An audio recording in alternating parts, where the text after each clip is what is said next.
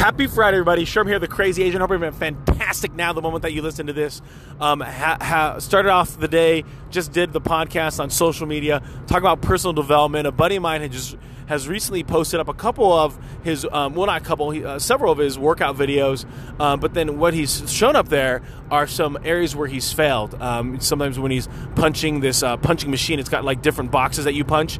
Um, when he misses the kick or when he's exhausted, um, showing doing some push-ups with some TRX bands and where he ends up falling to the ground. And so um, he called it hashtag Friday fail. And so I'm going to start posting up some of those Friday fails because I think that's uh, that's powerful. the other thing that I want to be able to just talk about in this yin and yang is success is a part of failure, and failure leads to success. So if you have that circle, right, and you have that dividing um, curved line in the middle of the yin and yang, what on one side is white and black, right? The other side, if you look at it from a verbal perspective, is you have one side is success, the other side is failure, and so they're together.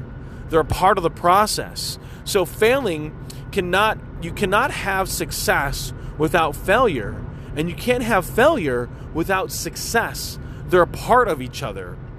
It's just like happiness and sadness. You can't have one without the other. They're, they're required in order for us to be able to experience the other. That we need that opposition in in in a, in the moment that it's occurring. So as you think about what's going on in your um, in your world, think about the successes and failures that you might be having, and understand that they they are required.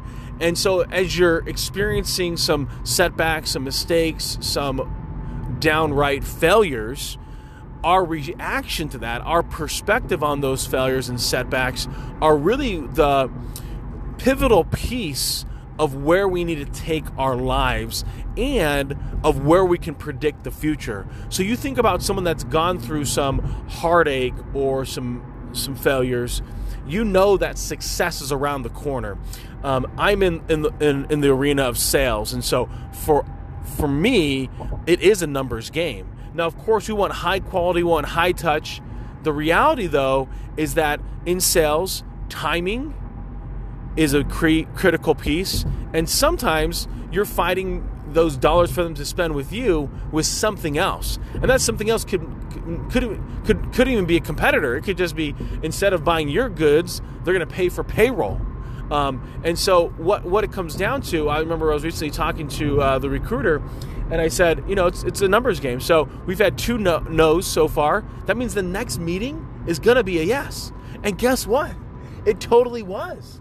It lent itself to that exact situation. And so it reminded me very poignantly is that we can't get emotional when things aren't working out the way that we want to because that's part of the process. Part of the process is for things not to work out. And and that's for us to be able to have that success. At the same time if we're not putting enough quantity in, we can't get too upset when things aren't working out in our favor because we haven't put enough in.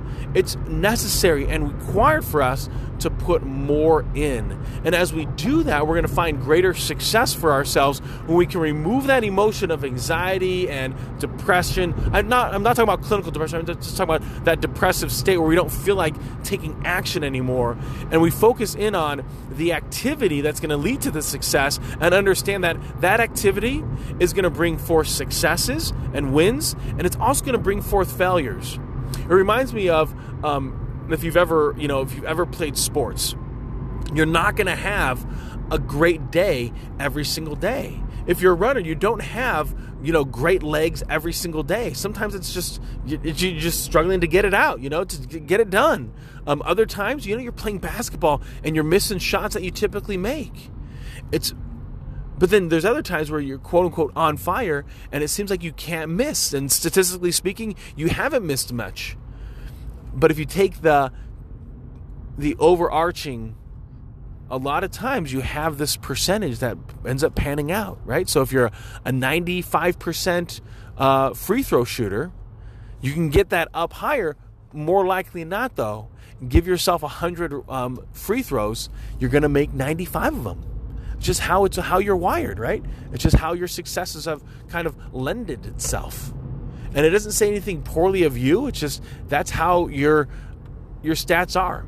And we can improve our stats, whether that's in business or in life, by being able to focus in on our strengths, making sure that what we're doing task wise is leveraging those strengths and focusing in on those strengths.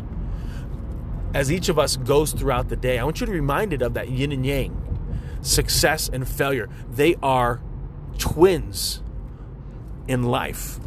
And so as you're experiencing failure, know success will come. As you're experiencing success, know that it became it came because of your failure.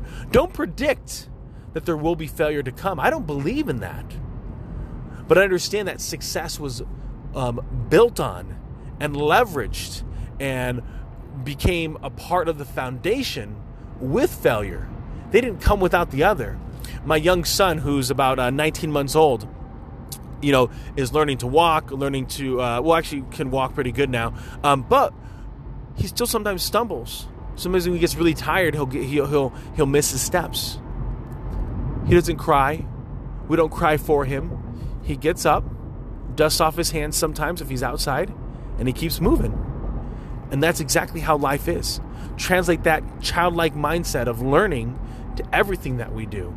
For whatever reason, for when we become adults, we think that um, we should be picking up things like um, like a duck to water, that we should automatically be an amazing public speaker because we were asked to present to our uh, team on leadership.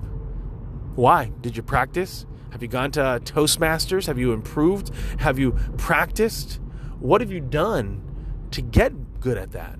Just because you talk in a meeting isn't the same thing as presenting. Leverage your strengths. Go all in on roles that allow you to be able to leverage those strengths. And in that mindset, you'll find greater success because you're focusing in on who you are and what you want to be doing. Sherm's out.